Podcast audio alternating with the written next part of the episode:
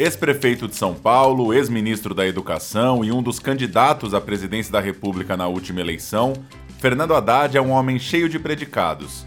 Para além da política, é também acadêmico e professor, bacharel em Direito, mestre em Economia e doutor em Filosofia.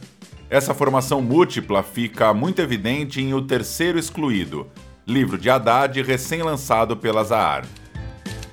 Nesse estudo denso e provocador, Haddad reúne debates contemporâneos em temas como biologia, antropologia e linguística, para construir novas bases teóricas para a emancipação humana e tentar entender de que forma é possível retomar o diálogo público que parece ter se perdido nos últimos anos. Você ouve agora o debate que marcou o lançamento do livro entre Haddad, a psicanalista Vera Iaconelli e o neurocientista Siddhartha Ribeiro, com mediação do editor Ricardo Tepperman. Trata-se de um encontro presencial entre os debatedores e que reproduzimos aqui na Rádio Companhia. Bom, esse livro ele, ele é curioso, porque, na verdade, eu, eu pretendi escrever um livro sobre desenvolvimento econômico. E, na verdade, eu comecei a perceber, me atualizando na literatura mais recente, que havia uma dimensão da biologia que tentava explicar a diferença entre grupos, uma coisa que os biólogos chamam de seleção de grupo. A partir de uma visão dar, dar, darwiniana, não necessariamente genética, mas darwiniana, eles procuravam tentar compreender como é que os grupos se diferenciavam e, eventualmente, com vantagens para um em relação a, a outros. Né? E eu decidi escrever um, um capítulo introdutório do meu livro sobre desenvolvimento. Mas no, nesse meio tempo eu conheci o Chomsky na minha casa, que foi me visitar no calor das eleições de 2018. E fiz meia dúzia de perguntas sobre linguística para ele, ele que é um biolinguista, né? Eu já estava com aquilo um pouco na cabeça, né? E aí resolvi me aventurar um pouco mais do que eu pretendia nessa dimensão do, do debate entre biólogos e antropólogos.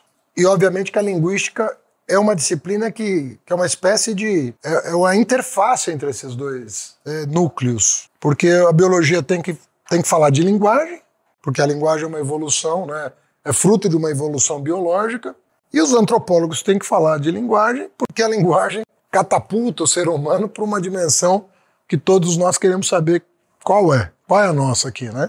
Então, foi mais ou menos natural eu estudar essas três disciplinas, porque elas são estudadas de forma conjugada. No Brasil ainda pouco, mas em vários lugares do mundo você tem uma interface entre essas três disciplinas muito forte. Né? E aí eu comecei a ver que isso tinha repercussões filosóficas, econômicas, sociológicas, para muito além do que eu imaginava num primeiro momento. E aí eu falei, não, vou, vou levar isso aqui a sério. Né? Veio a pandemia, teve as consequências trágicas, né? entre nós, sobretudo, brasileiros, né? É, mas isso liberou um tempo enorme né, para poder fazer uma imersão. Né? A tecnologia ajuda, né, porque você vai comprando o livro na ponta do dedo, né, de sebo, Kindle e tudo mais, e fui montando uma biblioteca nessa, nessas áreas. E esse livro eu posso te dizer que é o livro que eu queria escrever. Assim, ele é o que eu queria escrever. não, não faltou nada do que eu queria dizer, Obviamente que ele tem, pode ter desdobramentos, mas é o livro que eu queria escrever. Se eu pudesse resumir ele em poucas palavras, eu diria para você que eu sempre imaginei que o materialismo histórico, como não podia deixar de ser, o materialismo histórico se desenvolveu sem o conhecimento dos trabalhos etnográficos de um século de boa antropologia e etnografia, né, que que acompanhou os trabalhos de tanta, de tanta gente, de tantas escolas. Né? Então, o Marx, o, Marx, o Marx e o Engels conheceram muito pouco a antropologia.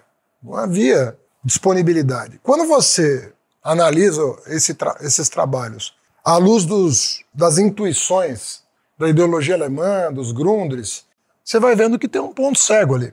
É uma incompreensão, mas não é uma incompreensão por porque a pessoa interpretou mal os dados disponíveis. É por falta de dados disponíveis. Não se, enten não se entendia muito bem a passagem, vamos dizer, das sociedades que a gente pode chamar de arcaicas ou paleolíticas, como o nome que se queira dar, para o que aconteceu de 12, 13 mil anos para cá, que mudou o curso do, da, da, dinâmica cultural no mundo. Né? Então, quando você vai falar com os povos originários, que ainda não viveram o que a gente chama de revolução neolítica, você vai vendo que era um outro mundo que se vivia, era uma outra realidade, era um, era um outro contexto. Várias das coisas que a gente toma como natural não estavam dadas. A começar da relação sujeito-objeto, a, a começar da relação cultura-natureza. Nem isso estava constituído. Razão pela qual a antropologia mais recente, né, pensando num Viveiro de Castro, num, num Decolar, num, num Bruno Latour, vão se fixar nessa, é, nessa realidade que não, nem se parece com a nossa. É uma outra realidade, é uma outra relação com o que a gente chama de natureza. Isso de um lado. E do outro lado, eu percebia que a antropologia tinha muita dificuldade em lidar com a dinâmica da cultura, que era a matriz do materialismo. O materialismo é a dinâmica, é o movimento. E a antropologia, na minha opinião, sempre teve muita dificuldade de lidar com isso, com a, com a dinâmica cultural. Não não com a cultura em si, não com a interpretação da cultura, ou interpretação, como se diz hoje, daquela determinada cosmovisão ou daquela ontologia. Tinha dificuldade em lidar com a dinâmica. E eu percebi que essas duas coisas podiam conversar entre si.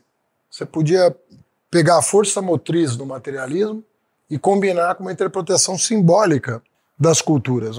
Eu podia chamar esse livro de materialismo simbólico ou de antropologia dialética que ia dar na mesma. Porque, no fundo, era a tentativa de combinar essas duas coisas. Era a tentativa de mostrar a especificidade do humano a partir da linguagem simbólica, mas botar um motor, um ou mais motores de propulsão para tentar explicar a dinâmica cultural, que não é evolutiva. Por que, que eu digo que ela não é evolutiva? Porque ela não, você não consegue falar de cultura como você fala de biologia. Não, não é assim que as coisas acontecem. As culturas elas têm um entrechoque entre si, tem um, elas se sobrepõem, elas. É um processo revolutivo, como eu procuro deixar claro no livro. É um processo muito mais revolutivo do que evolutivo. Você não consegue aplicar as leis é, darwinistas na cultura, como centenas de vezes a gente vê autores tentando fazer. Fala, olha, não, não funciona assim. Tem uma dimensão contraditória no processo, na dinâmica cultural, que não está dada na natureza. Então nós temos que trabalhar com com outras dimensões. Na minha opinião, há grandes vantagens em, em, nessa abordagem. A primeira vantagem para o materialismo, na minha opinião, é não permitir o reducionismo. Olha, a luta de classe explica tudo. Não. A luta de classe explica muita coisa. Você não vai dispensar a luta de classe quando você tem escravidão, trabalho assalariado. Você tem que contar com essa dimensão. Mas tem dimensões que o, que o materialismo trabalha como superestrutura que não são bem superestruturais. Pelo menos a partir das premissas desse livro. Religião e nação, por exemplo, não são questões superestruturais, são questões simbólicas infraestruturais. Tem uma, tem uma dimensão infraestrutural nessas formações simbólicas, como é o caso da nação, da, da religião, e isso tem que se conjugar para a gente explicar, a partir de fatores internos e externos, como é que a história se desdobra. Então você não tem um motor da história, tem mais de um motor. E você não tem uma única relação de subjugação. Você tem várias relações de subjugação. A do trabalho é uma delas, mas não é a única. A questão masculina feminina é outra. A questão... Tem várias outras dimensões onde a subjugação é possível, acontece, e há movimentos libertários, emancipatórios, que dialogam com essas outras dimensões que não são propriamente de classe. Embora seja um equívoco muito grande dispensar a dimensão de classe.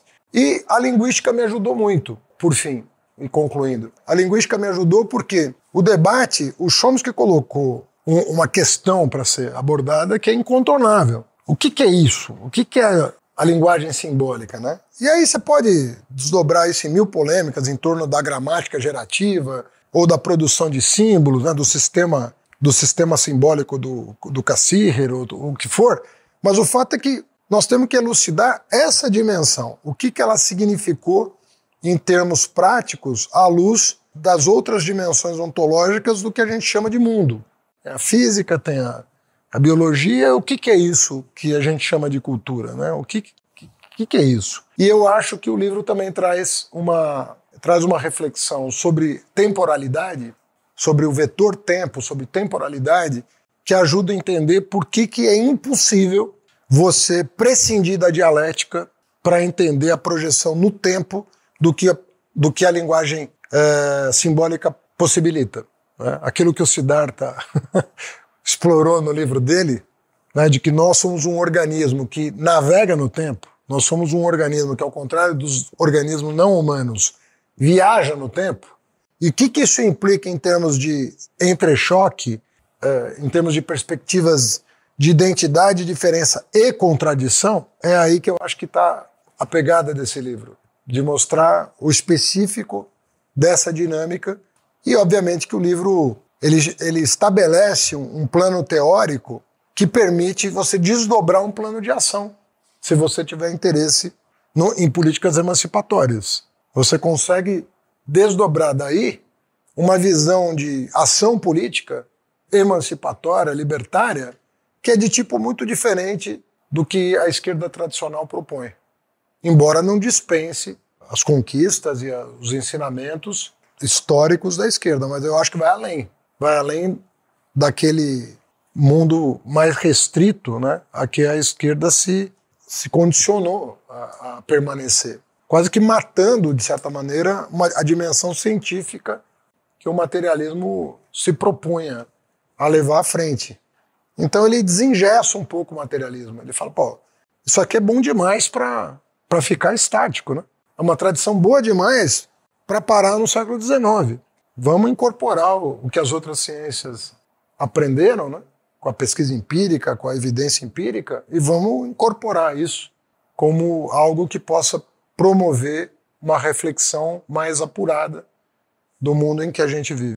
Resumidamente, acho que é isso. Você, isso que você disse ao final tem a ver com incorporar a contradição e, e a dimensão multidisciplinar do livro, que é que é a sua grande força, me fez lembrar de uma passagem específica em que você menciona um, um, um autor que tem um estatuto, um status diferente dos demais que você mobiliza no livro, é, que é o Freud.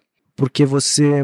Aliás, até ia pedir para você explicar especificamente a ideia de ter ser excluído, que tem a ver justo com esse ponto. Nós, nós como seres que somos e não somos ao mesmo tempo, ou, ou para citar o Rambo, eu sou um outro, né? ou eu é um outro. É, então, essa, essa dimensão da alteridade como, como é, elemento que nos compõe, que está na gênese da explicação que você dá do conceito de terceiro excluído, está também no, no inquietante ou incômodo do Freud. Queria pedir que você comentasse isso, porque abre uma chave de leitura, inclusive na qual a gente vai embarcar em seguida. Eu estava tentando buscar na literatura né, especializada se, se havia alguma figura né, é, que preenchesse esse vazio que, na minha opinião, era, era necessário preencher porque eu falava, esse ensaio do Freud é um ensaio curioso, porque ele aparentemente é um ensaio despretensioso, num certo sentido. Ele é, ele é interessante porque ele vai, na, vai nos dicionários tentar encontrar a tradução para outras línguas desse infamiliar, incômodo, estrangeiro. E o curioso, assim, embora se possa fazer uma leitura não dialética do, do Freud, ele é um leitor que alcança um, patamar de reflexão crítica que é difícil não convidar a pensá-lo dialeticamente, o que o, o, que o Marcuse fez. Eu li o, o, Freud pelo Marcuse. Eu li o Marcuse primeiro. Então, quando eu fui no Freud, e minha, minha irmã estava contando para a Vera que minha irmã fez psicologia e tinha as obras completas do Freud. E eu me valido disso, né? Porque eu pegar, peguei todas as anotações lá do Marcuse e fui, fui ler o Freud na, pelo Marcuse, né? E, e esse termo é, ter, é um termo que não tem como não pensá-lo dialeticamente. Esse termo não tem como escapar. Porque ele é e não é. Ele, ele é uma assombração, mas ele é você mesmo. Ele é familiar e infamiliar. E o que eu dizia, o que eu vi nesse termo é de que os antropólogos que leram muito Freud, né? Muitos antropólogos se beneficiaram né, do, das formulações do Freud. Por alguma razão, deixaram escapar o que me parecia central nesse argumento, que é a ideia de que existe o outro que é diferente, com o que a antropologia está absolutamente à vontade. Mas não é disso que o Freud estava falando. Ele não estava falando do outro diferente. Ele estava falando do outro, outro mesmo. Estava falando de um outro que que estava em contradição com você. E isso me, me, me, me chamou a atenção porque as pessoas nunca conseguiam entender como é que uma espécie que é a mesma, que tem a mesmo, o mesmo genoma, né? que tem a mesma, nós somos da mesma espécie. Qualquer um de nós, qualquer ser humano, se cruzar vai produzir um descendente fértil, né? Então somos da mesma espécie. Por todos os argumentos da biologia, como é que nós conseguimos nos diferenciar a ponto de não nos reconhecer como da mesma espécie? O que, que é isso? Uma espécie que consegue não reconhecer o outro como membro da mesma espécie. E isso assustou muito alguns antropólogos. O próprio Durkheim chamou atenção para isso, o Boas chamou atenção para isso. Várias, várias, o Mospa, do, daquele que para mim é o maior antropólogo do século passado, chamou atenção para isso. No entanto, os desdobramentos disso não estavam claros do ponto de vista teórico. E eu falei, ó, se a gente não levar a sério esse que eu chamei de terceiro, esse outro mesmo, que o Levinas chamava de radicalmente outro, mas por que, que eu não achei legal radicalmente outro? Porque o radicalmente outro é você, é a sua assombração. E é daí que se deriva a religião e a economia. Não existe religião e economia sem essa figura. Você, não, você tem necessidades biológicas, mas você não tem carências materiais e espirituais se você não estiver diante dessa assombração. Elas simplesmente não surgem. Você não tem economia se você não estiver diante dela. Você não tem religião se você não estiver diante dela. Quando eu lembro do Durkheim dizendo, não, Deus é igual à sociedade, eu falo, mas quem inventou quem? Deus inventou a sobração ou a sobração quem inventou Deus? Quem precisou de quem? Como é que essas coisas. Portanto, o externo e o interno, eles, eles estão correlacionados. Você não consegue fazer uma análise social a partir de uma sociedade isolada, sem considerar o que está acontecendo na sua interface com as demais. E essa interface pode significar o potlat, lá do Marcel Mauss, que são as trocas, a dádiva, que é bonito para chuchu, né? Porque é uma forma de você manter a unidade biológica da, né, da espécie. Você está trocando material genético, está trocando bens, riquezas, genes, e você mantém a unidade biológica e cultural da espécie, mas você tem a ruptura disso. Sem o que a escravidão seria impensável. Você não consegue entender a escravidão, a não ser a partir de uma lógica, de uma antropologia de outra natureza. E então é esse conceito, que é uma passagem curta do texto, mas eu fiz questão de citar porque era a figura que caracterizava o terceiro excluído. Eu precisava de um apelido para um, batizá-lo, né? Eu chamei de terceiro excluído por, por, causa da lógica formal, né? Porque é uma brincadeira com a lógica formal. Eu estou dizendo, ó, a lei do terceiro excluído, que pressupõe que a contradição não, é, não existe, né? Que ela tem que ser banida da, dos juízos, né? Ela é um personagem. A lei do terceiro excluído existe, ela, ela é material, ela está materializada. Eu precisava de uma caracterização. E o Freud me ofereceu a caracterização. Ele é um infamiliar. Ele não é o diferente, ele é um infamiliar. Essa, você fez menção ao Eros e Civilização, do Marcuse, né?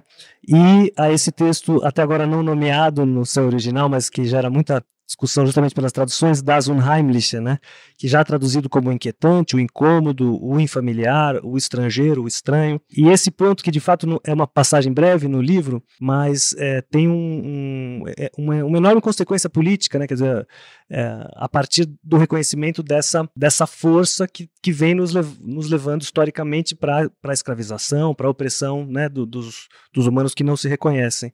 Então, a, a psicanálise aí surge como um, uma veia de interpretação, e é por isso que fico muito feliz e estou muito curioso para ouvir a Vera, a quem eu pediria para comentar o texto, especificamente o texto do Freud, e só para mencionar de passagem, mas porque me, me, me, pareceu de novo muito interessante como vocês três aqui têm essa, esse passeio do, dos, dos intelectuais que tem uma intervenção no debate público, cada um à sua maneira, mas aqui também a gente falava no almoço como a psicanálise tem uma, um desafio na sua missão que se coloca como individual ou coletiva. Então acho que aqui tem um, uma boa deixa para a Vera comentar para nós o, o, texto do Freud. Bom, primeira coisa, obrigada pelo convite, um prazer estar aqui com vocês, muito bom com todo mundo que está aqui hoje. E queria, eu me pergunto assim, quantas vezes o raio pode cair no mesmo lugar, né, Haddad? Porque não é possível toda contribuição como homem público, como professor e ainda você escrever bem para caramba, um livro total, um livro denso, mas super bem escrito. Eu fiquei muito, não conhecia esse teu lado de de pesquisador, fiquei muito satisfeita com, o encontro e grata pelo uso mesmo do infamiliar, que eu acho que é de uma é precioso mesmo no texto, né? E eu entendo pela introdução que o, Haddad vai trazendo para a gente um pouco em que momento que ele escreve, que você trouxe rapidamente também, e eu entendo que é o que melhor a gente pode fazer diante do trauma, que é produzir algo para a cultura, para o público, poder produzir algo no mundo, né? O, Freud ele fez isso durante a Primeira Guerra Mundial. Ele ficou sem pacientes, passando lá uma situação financeira bem grave, bem complicada, mas ele escreveu muito. Ele escreve o, o inquietante familiar, né, o infamiliar. Ele escreve muito além do princípio do prazer. Durante a Primeira Guerra Mundial, ele comenta no texto bastante essa o momento que nós estamos vivendo. Então, a gente pode pegar uma situação traumática, como nós estamos vivendo aí desde 2018, podemos fazer coisas melhores e coisas piores. E eu acho que você dá uma resposta lindíssima, porque além disso você podia ter escrito um tratado sobre botânica, poderia ser, mas no caso, você escreve um texto que, que mostra uma coerência com essa tua pesquisa em relação ao que, que se espera de um homem público, o que, que se espera, que eu entendo que se espere a partir do que ele entende do que é a humanidade, do que é a possibilidade de comunhão entre os seres humanos e de diálogo. Né? Então é um texto muito, é, muito bem escrito, que tem uma biografia incrível. E em relação, eu fiquei pensando, né, que o texto me provocou várias coisas. Quando você vai discutindo esse que fica de fora, esse que é despessoalizado, que para nós na psicanálise a gente fala o sujeito que é dessubjetivado, que é considerado um não sujeito, aquele a, a vida nua do Agamben, né, aquele outro que está ali para para manter o condomínio junto. Então, que é uma expressão, um conceito do Christian Dunker, né? Estamos todos juntos aqui no condomínio e a gente precisa dos inimigos comuns do lado de fora para dizer que nós somos nós e tem eles lá e é na medida em que a gente coloca esse, que pode ser o judeu, o negro, quem for, o pobre, nós aqui estamos juntos, isso cria uma, uma ligação entre nós. Eu lembraria que para o Freud, uma das, uma das razões fundamentais do infamiliar, ele vai falar dos complexos infantis que retornam no infamiliar, naquilo que eu não reconheço. Ele vai falar da castração que retorna no infamiliar, mas ele vai falar do ventre materno. Então ele vai dizer que nada mais familiar do que o ventre materno, porque é de lá que viemos, e nada mais pavoroso, né, mais infamiliar, mais, que traz mais o estranho para nós, como algo não, não é possível um estranho para homens e mulheres, não é um estranho para o homem. É de lá que nós viemos, é dessa, desse, desse corpo, e de um corpo bizarro, porque ele é um corpo de mulher que produz homens e mulheres. Então, como assim que não se produz o igual, produz o diferente também? Então, tem um, um enigma sobre a origem que está colocado no corpo da mulher. E eu acho que, puxando a sardinha totalmente para o meu lado, obviamente, quando a gente pensa é, nesse que é colocado de fora, na escravidão, na, na, subalternização dos povos, enfim, a gente não pode esquecer que o, a, a, figura mais central desse yin familiar é a mulher, porque ela está dentro da estrutura familiar como um aliado, né, montando aí a família, e no entanto ela é tratada por todos os povos, historicamente, que se conhece até hoje, a mulher sempre teve um lugar de subalternidade, embora é, não no mesmo lugar. Né? A gente tem a, a Rita Segato contando como existem o patriarcalismo de alta intensidade e de baixa intensidade. A baixa intensidade seriam os povos nativos, no qual a mulher está num lugar inferior, mas ela tem uma possibilidade ali de diálogo, de proteção, de cuidado, de inserção, que na nossa cultura, por exemplo, não existe.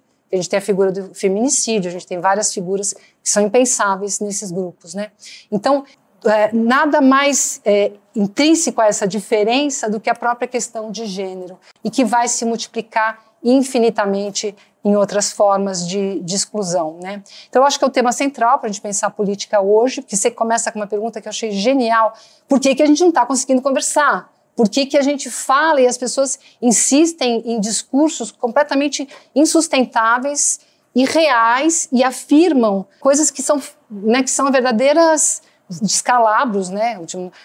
Não houve golpe, ou eh, a gente não, a ditadura não foi bem assim, foi bom para o Brasil, e uma série de descalabros que a gente ouve como se fossem verdade.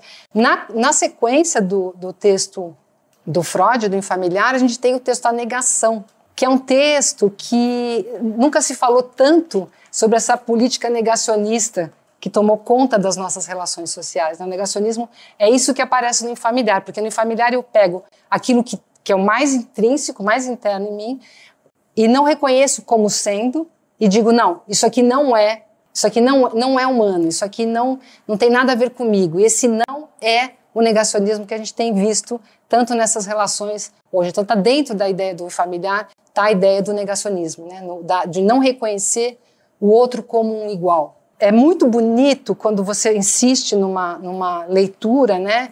Que acho que é importante, da ideia da cultura como um salto, porque quando a gente pensa na constituição do sujeito, se trata de um salto também.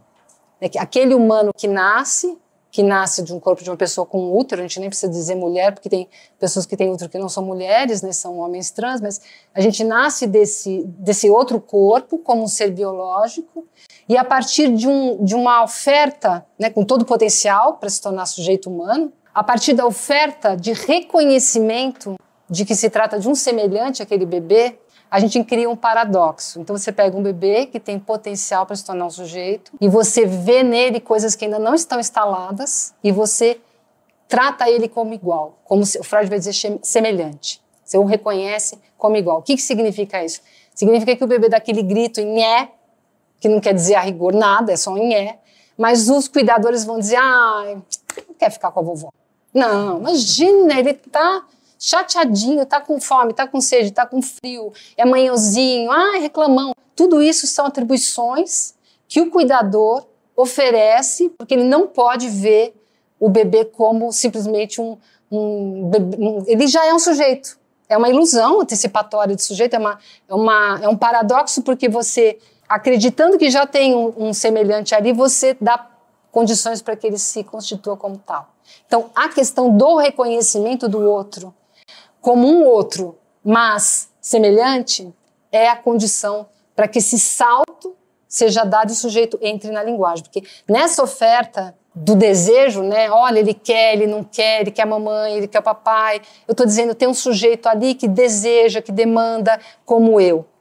E do lado do bebê, também não é, não é tábula rasa, como você lembra no texto, não é tábula rasa, né, que ele está ali totalmente passivo, mas o bebê também, num salto, num ato, num ato insondável, como Lacan vai dizer, mas não é como você traz, mas ele se aliena ao desejo do cuidador.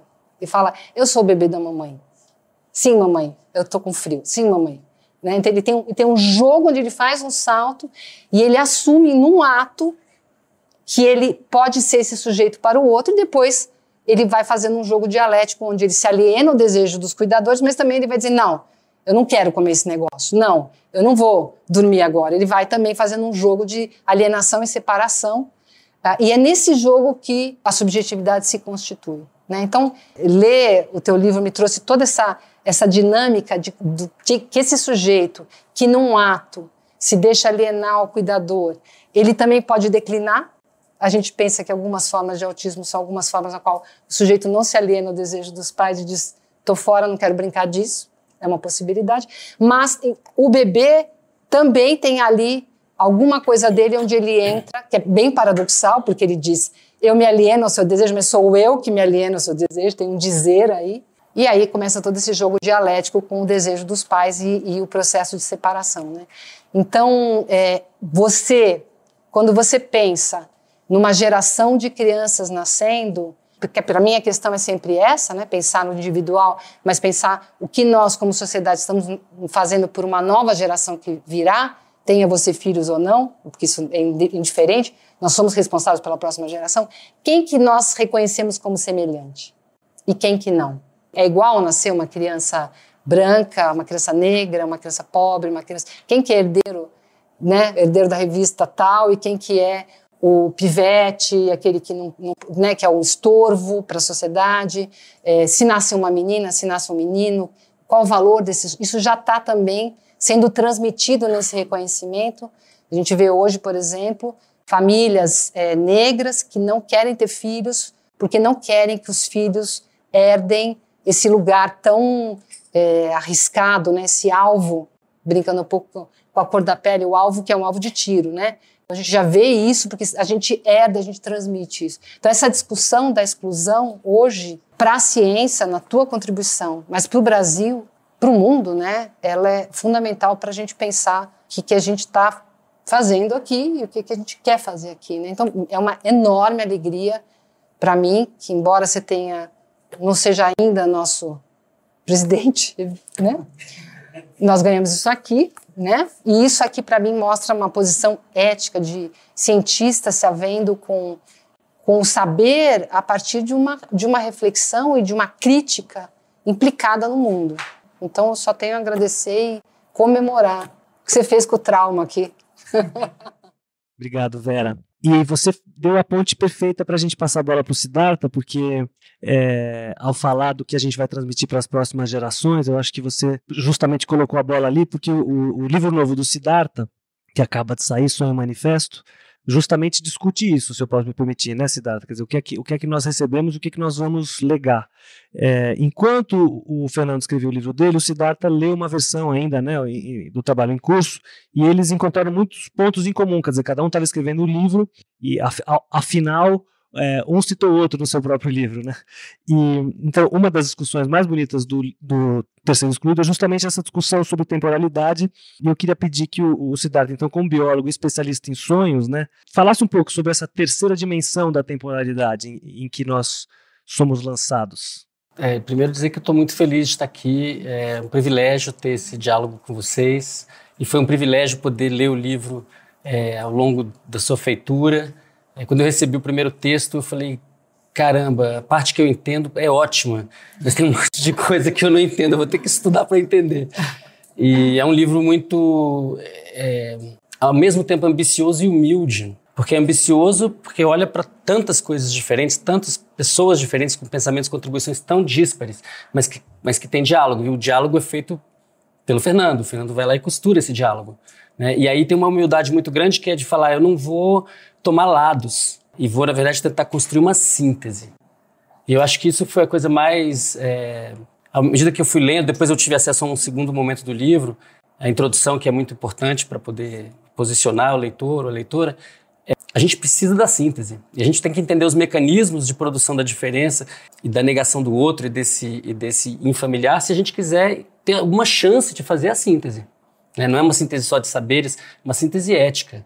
É uma síntese sobre como é que a gente lida com o infamiliar, como é que a gente transforma isso em alguma coisa que talvez nunca seja familiar, mas com a qual se pode conviver. E isso tem uma história. A grande questão é que a gente não conhece a nossa história direito. Né? A, gente, a história tem 5 mil anos, mas a pré-história tem 2 milhões de anos.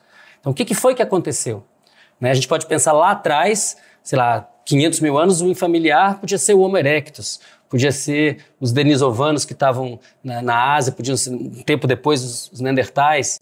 É, e, a, e, a, gente sabe pela genética de populações que é, não eram completamente outros, porque a gente tem genes, né? Os europeus têm genes é, neandertais, os, os, asiáticos têm genes denisovanos. Então houve mistura, houve síntese, houve síntese genética. E depois, num segundo momento, né, no, no final do degelo, nos últimos, nos últimos vai, 12 mil anos, né, esse momento de muito ambiente para ser ocupado, uma riqueza enorme, as populações humanas se dispersando, provavelmente foi o máximo de diversidade cultural que a gente teve. E no momento seguinte, o choque. E o choque, a gente fala, ah, o choque é uma disputa por recursos, então a gente tá, foi, foi sobre competição, né, uma lógica diática presa-predador, que está muito bem, fartamente pesquisada pelo Verde de Castro, pelo Decolar e tudo mais, mas também tinha a lógica, sempre teve a lógica de, nossa, que a gente que está dentro. Mas e o infamiliar? Porque houve sempre a, a, a possibilidade da síntese. A síntese está documentada fartamente, genética e culturalmente. Inclusive, essa história dos vencedores sempre se apropriarem da cultura do, do vencido. Né? Pensando, por exemplo, Grécia e Roma. Os deuses foram todos apropriados. Eu acho que talvez o que, onde eu senti que tem mais convergência no que a gente veio pensando nos últimos tempos, é nessa ideia de que o, lo, o local da síntese é o local do sonho. Isso não é à toa, assim. Quando a gente está sonhando, a gente está envolvendo partes do cérebro que são necessárias para a alteridade, que são as, regi dizer, as regiões cerebrais que estão envolvidas, na, por exemplo, numa narrativa autobiográfica, são as mesmas regiões cerebrais envolvidas numa história sobre outras pessoas.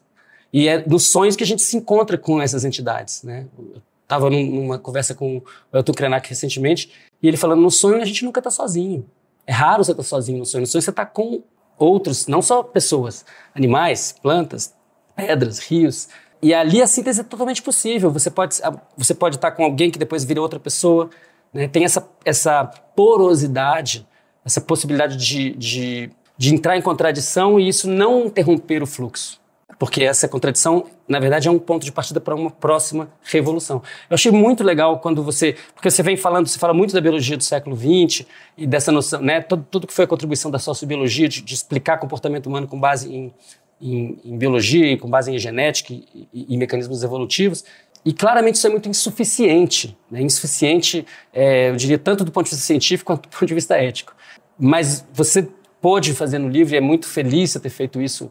Não dá para celebrar que você perdeu a eleição. Não dá, não dá. Vai né? rolar. Mas, assim, se você tivesse ganhado a eleição, provavelmente você não teria feito esse livro. Imagino que não. Né? E você você traz isso de uma maneira muito muito abrangente, né? Então é, é ambicioso, é humilde, depois é ambicioso de novo, né? Porque vê muito longe, vê, vê, de uma maneira muito muito sistêmica.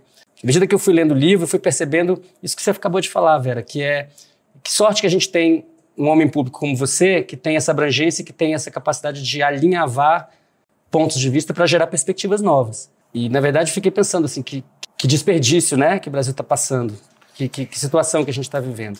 Né? Porque, é, por um lado, é, é, muita sofisticação do pensamento. Eu, eu não acho que é um livro para o Brasil, é um livro para o mundo. Um livro que eu acho que vai ser lido com o mesmo interesse em Nova York e em Berlim. Mas, por outro lado, como é que a gente lida com isso? Né? Porque quando tem um, um infamiliar que não está disposto a fazer síntese que, na verdade, quer eliminar o outro lado completamente, como é que se lida com isso? Como é que se lida com isso? Eu acho que a única maneira de lidar com isso é a gente ser capaz de sonhar juntos. Eu vou falar, tenho falado, estou falando para todo mundo, uma coisa que acho fundamental as pessoas irem ver o Medida Provisória, o filme do Lázaro Ramos, que fala sobre isso. Tem um momento que, sem querer dar spoiler, que a personagem da Thais Araújo fala: a gente tem que ter uma solução juntos, juntas, juntos. Se não tiver uma solução junto, não é solução. Uhum. E para estar junto significa que você é capaz de conviver com, com o familiar de uma forma que tem que ser acordada, que tem que ter alguma base mínima. Né? O meu livro é sobre também isso, a construção dessa base mínima. Quais são as regras de um jogo que todo mundo pode jogar? Porque o jogo hoje não, não é um jogo para a maioria jogar. Basta andar nas ruas de São Paulo, do Rio de Janeiro e ver que as pessoas estão morando na rua em residência fixa, porque você vai passar lá todo dia, a pessoa está no mesmo lugar, ela não está passando por ali, ela mora ali. É, passei recentemente num, na Paulista e tinha na entrada de um banco, não vou falar o nome, né, o nome do banco, Prime, e uma pessoa residindo ali. E aí eu fico imaginando que, qual, qual é o processo mental que é necessário para que uma pessoa passe por aquela porta giratória, faça um saque e vá embora, sabendo que aquela pessoa lá, que o outro que está morando lá não, não jantou. Então, é, esse processo, que é uma coisa que é o, acho que é o cerne do teu livro, ele precisa ser entendido. Se a gente não entender, ele vai engolir a gente. Né? E esse é o risco que a gente corre. O mundo está em grande risco. É, como diz o Krenak, o risco é para a espécie humana, porque se a gente desaparecer, o planeta fica bem. Mas, por outro lado, citando o grande imunologista Nelson Weiss, o, fim do mundo é lento e fedorento, isso vai demorar um tempão e a gente precisa agir. Eu, eu, vejo o seu livro como uma, uma ação intelectual que tem a ver com a ação prática. Então, ele é teoria, mas ele é praxis também. E eu fiquei muito feliz de poder participar da leitura e estar aqui nesse diálogo. Você sabe que eu, eu fiquei num dilema muito grande sobre continuar o livro com uma espécie de parte prática. Sabe? Bom, e aí? Fazemos o que a partir desse entendimento?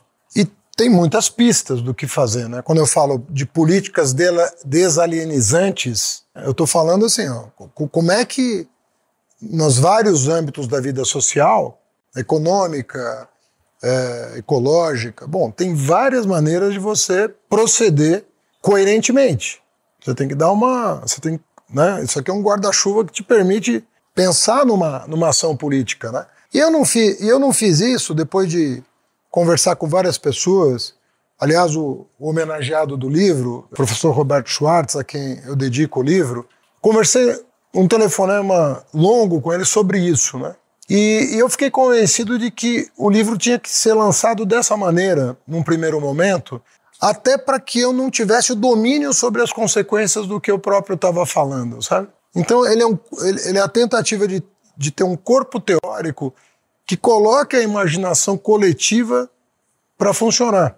Porque da leitura desse livro pode surgir um debate mais público mais coletivo, menos introspectivo, que vai permitir uma ação mais vigorosa do ponto de vista da transformação social no sentido que a gente quer dar para ela. E, e, eu entendi que isso era, era o correto a fazer. o momento histórico que a gente está vivendo é muito propício para isso. Né? Porque você lembrou do, do, tempo em que o Freud escrevia, mas por que, que esse neofascismo está ganhando tanto corpo no mundo?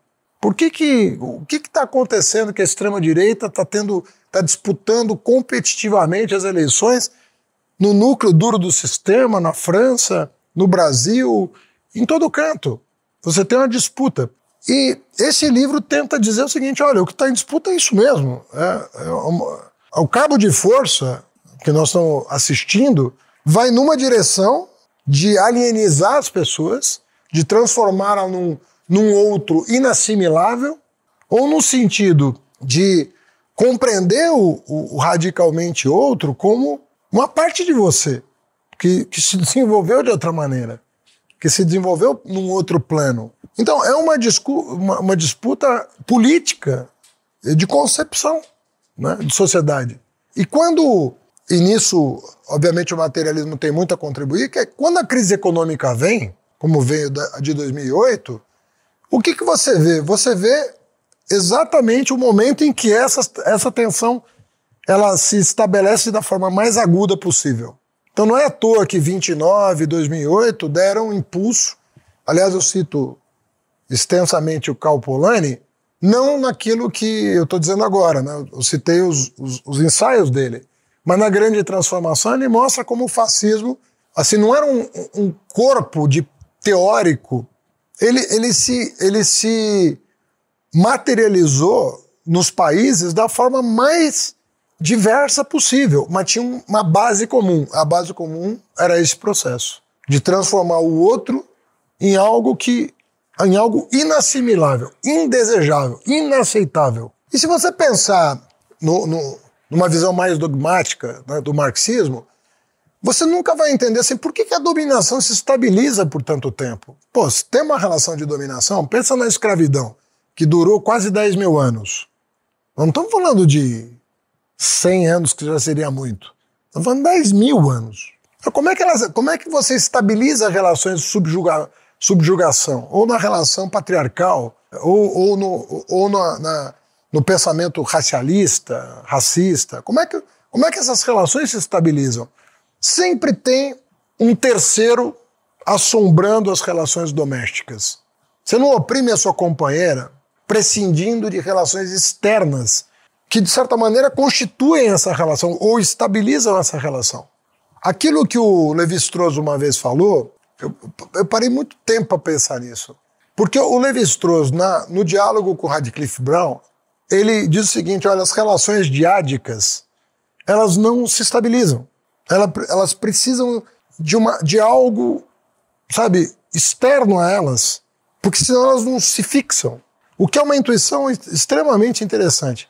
Mas aqui ele vai recorrer ao inconsciente. Ele recorre ao inconsciente, que é uma coisa que vai, vai dar impulso a todo o movimento estruturalista e pós-estruturalista depois, essa intuição do Levi-Strauss. Nesse corpo teórico, não está no inconsciente, está no, tá no concreto, está no real. É, ex, existe o outro que estabiliza as relações diádicas. E esse outro é externo. Então, quando você tem uma crise num país, é normal, a luta, a luta de classes ela, ela recrudesce, né? tem uma crise econômica, vamos dizer assim, em termos atuais, capital e trabalho. Né? Hoje saíram os resultados do quanto o capital venceu o trabalho nos últimos cinco anos em termos de redução do salário e aumento da taxa de lucro. É um negócio exorbitante, o capital ganhou. Agora, sempre a referência dessa luta é externa. Então é ameaça à família cristã, é o comunismo, é, é alguma assombração. Essa assombração faz parte da nossa história nos últimos 12 mil anos. Ela é o Islã, ela é o Oriente, ela é, ela é alguma coisa que está fora, mas que estabiliza relações de, de, subjugação dentro. Por isso que eu digo que a, a história ela envolve sempre uma relação triádica contraditória. Porque senão você não, você não firma a coisa. E você pode verificar, sempre quando você tem a sub, é, sempre quando você tem um processo de subjugação, o terceiro excluído é reinventado. Então, quando você pega textos como o do Benedict Anderson, ou, texto, ou, ou textos, ou textos do Henri Pirenne, por exemplo, sobre o Islã na Europa, o papel do Islã na Europa. Quando o Pirrene fala, olha, sem, sem o Maomé eu não explico o Carlos Magno. Como é que é possível? Então sempre tem uma. Sempre tem um terceiro que estabiliza as relações domésticas, que eu estou chamando de domésticas, que são as relações familiares. Então, é, essa é a dinâmica recorrente.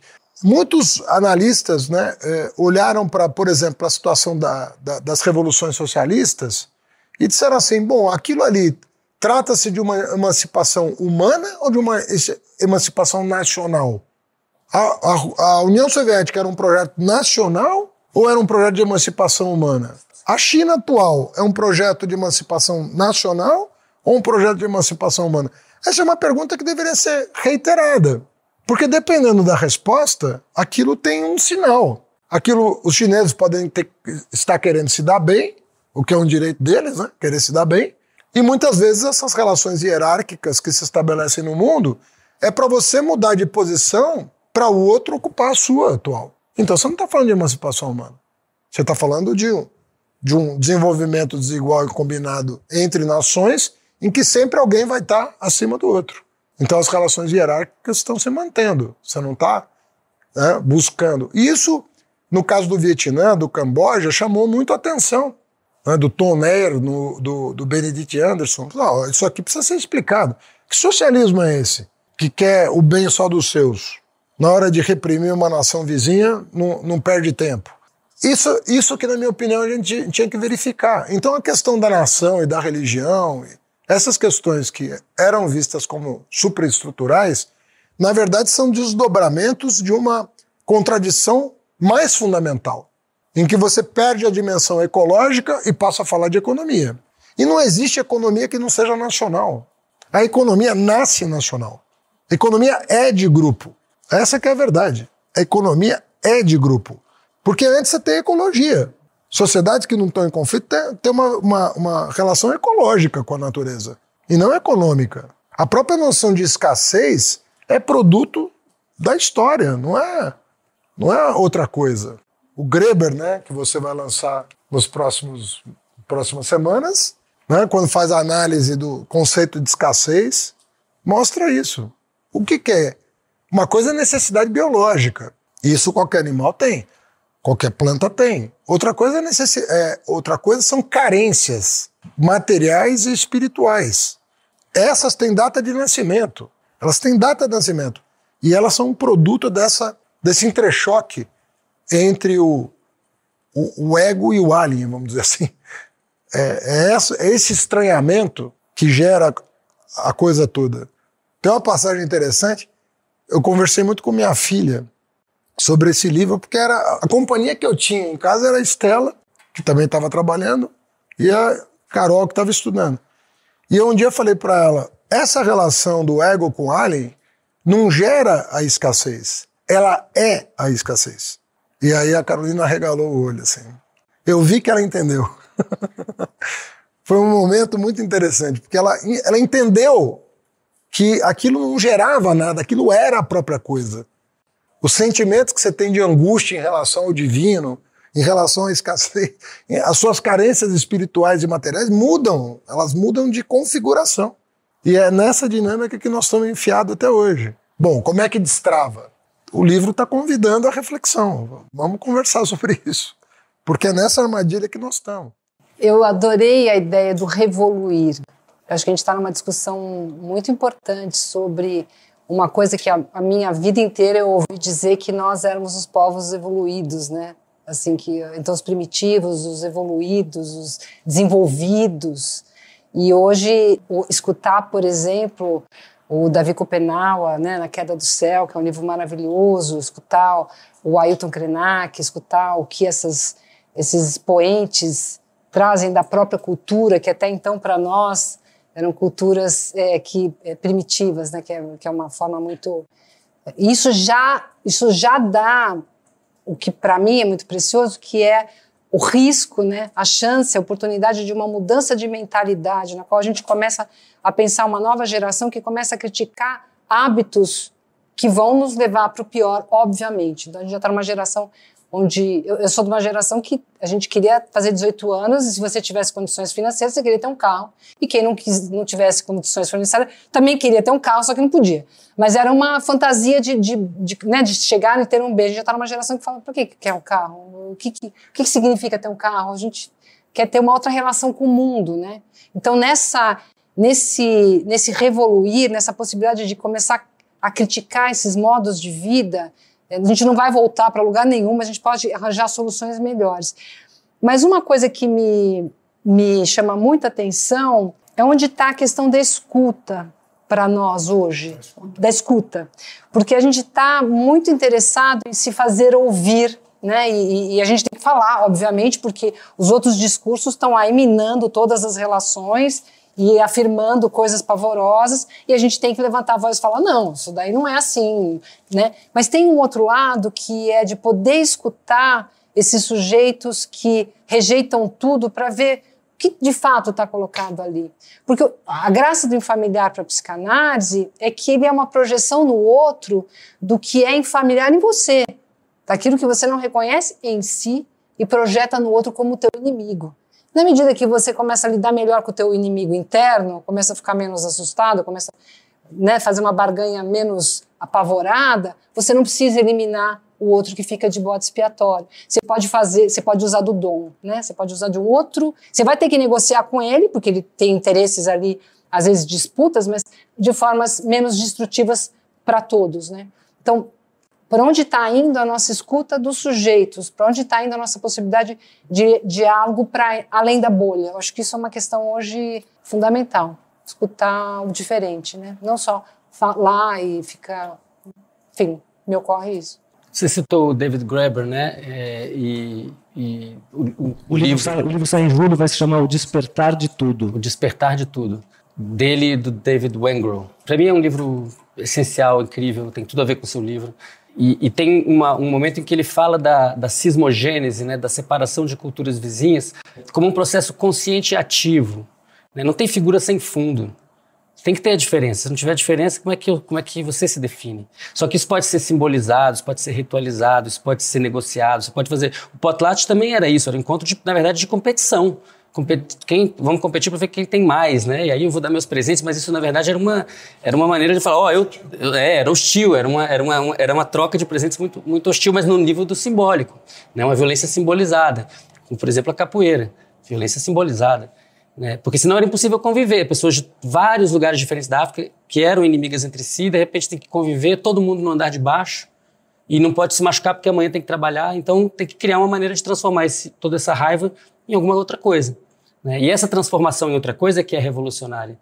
É essa transformação é que permite o convívio dos diferentes. Né? Claro, se, se você tem Fla-Flu, se você tem Palmeiras e Corinthians, o outro lado é necessário. Qual que graça vai ter se o outro lado não existir? E eu acho que o que a gente está vivendo hoje e, né, é, é, é enfrentar essa maré de ultradireita que fala, não, a gente tem uma outra solução para isso, que é homogeneizar. Ou eliminar. Ou uhum. né, eliminar, né, expulsar ou matar. E que está acontecendo. Está acontecendo em muitos lugares diferentes, da Ucrânia ao Congo. E o Brasil, o Brasil está cheio disso, né? Eu, eu, eu me lembro, eu, eu me mudei para o Rio Grande do Norte em 2005.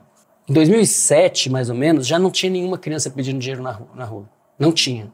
E não teve por até 2015, 16. E aí voltaram as crianças pedindo dinheiro na rua e agora estão em quantidades muito maiores do que antes. Então a gente está, de fato, num processo de, de retrocesso, um processo reacionário, né? e que é global. O Trump foi presidente e pode voltar a ser. Então eu vejo, inclusive, que a gente está numa janela de oportunidade que precisa ser muito bem aproveitada, porque as coisas podem piorar muito. Né? E, e, diz respeito a essa sismogênese é, tão exacerbada que leva a uma completa destruição do infamiliar. Se a gente não fizer algo por isso, é, eu, eu tenho pensado muito nos pensadores indígenas, o, o livro do o Despertar de Tudo também fala sobre isso, né, que a própria noção de liberdade do iluminismo é, uma, é alguma coisa que tem, tem uma boa documentação para dizer que é uma noção que vem de pensadores ameríndios. Então esse é um momento de nós olharmos para pensadores e pensadoras ameríndias, para a gente olhar para a contribuição africana, para a gente olhar, olhar para a contribuição dos povos originários, que muitas vezes não entraram nessa arapuca em que nós estamos metidos. Né? E, que, e, e essa arapuca em que estamos metidos afeta todo mundo, afeta eles também. É um momento muito grave, muito solene. Se a gente não aproveitar isso agora, nossos filhos, netos, as, as próximas gerações não vão ter é, a possibilidade de fazer isso. Eu queria só completar uma, uma coisa aqui. Curioso a gente falar da revolução sexual dos anos 60 e que agora, então, as crianças trans e a possibilidade de, de uma, né, relações não monogâmicas. Mas se você for ver né, a chegada dos portugueses aqui no Brasil e esse tipo o tipo de sexualidade que tinham os povos nativos, a princípio já nus, né, já lidando com a sexualidade de um jeito muito mais tranquilo e menos né, reprimido, e inclusive com a possibilidade sim de transição pra, de, de gênero. Eh, já tem documentação interessante contando dessas experiências que não são tão pontuais, né? Quando a pessoa se identificava ali com outro grupo, podia ser assimilado ao grupo das mulheres ou dos homens, ou ter relações não heterossexuais. Quer dizer, então a gente, a gente teve que esperar 500 anos para, opa, revolucionar. Na verdade, a gente estava tentando recuperar uma coisa que se né, os indígenas tivessem convencido os portugueses de fazer o contrário, a coisa estaria já livre há muito mais tempo. Né? Então, né, que raio de evolução é essa que leva 15 anos para tentar chegar onde já já estava? Né? Eu acho que é um privilégio estar com a Vera e com o Siddhartha aqui. É um privilégio ter tido o apoio profissionalíssimo da, da companhia, da Zahar, que entregaram ao público um livro super bem editado, que me orgulha muito de ter feito com vocês. E, de novo, a minha expectativa com ele é que, que ele fomente a imaginação das pessoas. Né? A ideia de que é, nós somos seres políticos, nós, querendo ou não, qualquer manifestação nossa, omissão, ação, tem implicações políticas, torcendo para que as pessoas voltem a imaginar é, formas mais radicais de sociabilidade libertária, né? Eu acho que nós perdemos de vista né, a ideia de que nós podemos superar esse estado de coisas e ficou muito as nossas pretensões ficaram muito rebaixadas na minha opinião estão muito rebaixadas. E a gente está se acostumando com o rebaixamento. Isso que é mais preocupante. Nós estamos como que nos conformando a isso como se olha nós tentamos mas é isso mesmo. E não é. Então eu acho que não é isso mesmo. Eu acho que o, o potencial que nós temos de construir é, uma sociabilidade nova é real. Acho que a crise atual abre frestas que deveriam ser exploradas. Siddhartha falava da janela de oportunidades, e existe realmente. E a, e a política, em grande medida, é com a partir de uma boa teoria, a partir de um bom diagnóstico, a partir de uma boa formulação, indicar o caminho. Uma coisa é você fazer no seu laboratório de física, de química, de biologia. A hora que você vai lidar com o ser humano, é, você não está no laboratório. Você está no, tá no teu planeta, pô. Você está na tua morada. Essa dimensão da política precisa ser resgatada. A, a, a política não tem a ver com poder e dinheiro, como hoje é o caso. A política tem a ver com a gente imaginar coisas, com a gente formular coisas e pretender coisas. Esse rebaixamento na verdade, é um grito contra o rebaixamento da política e da teoria libertária.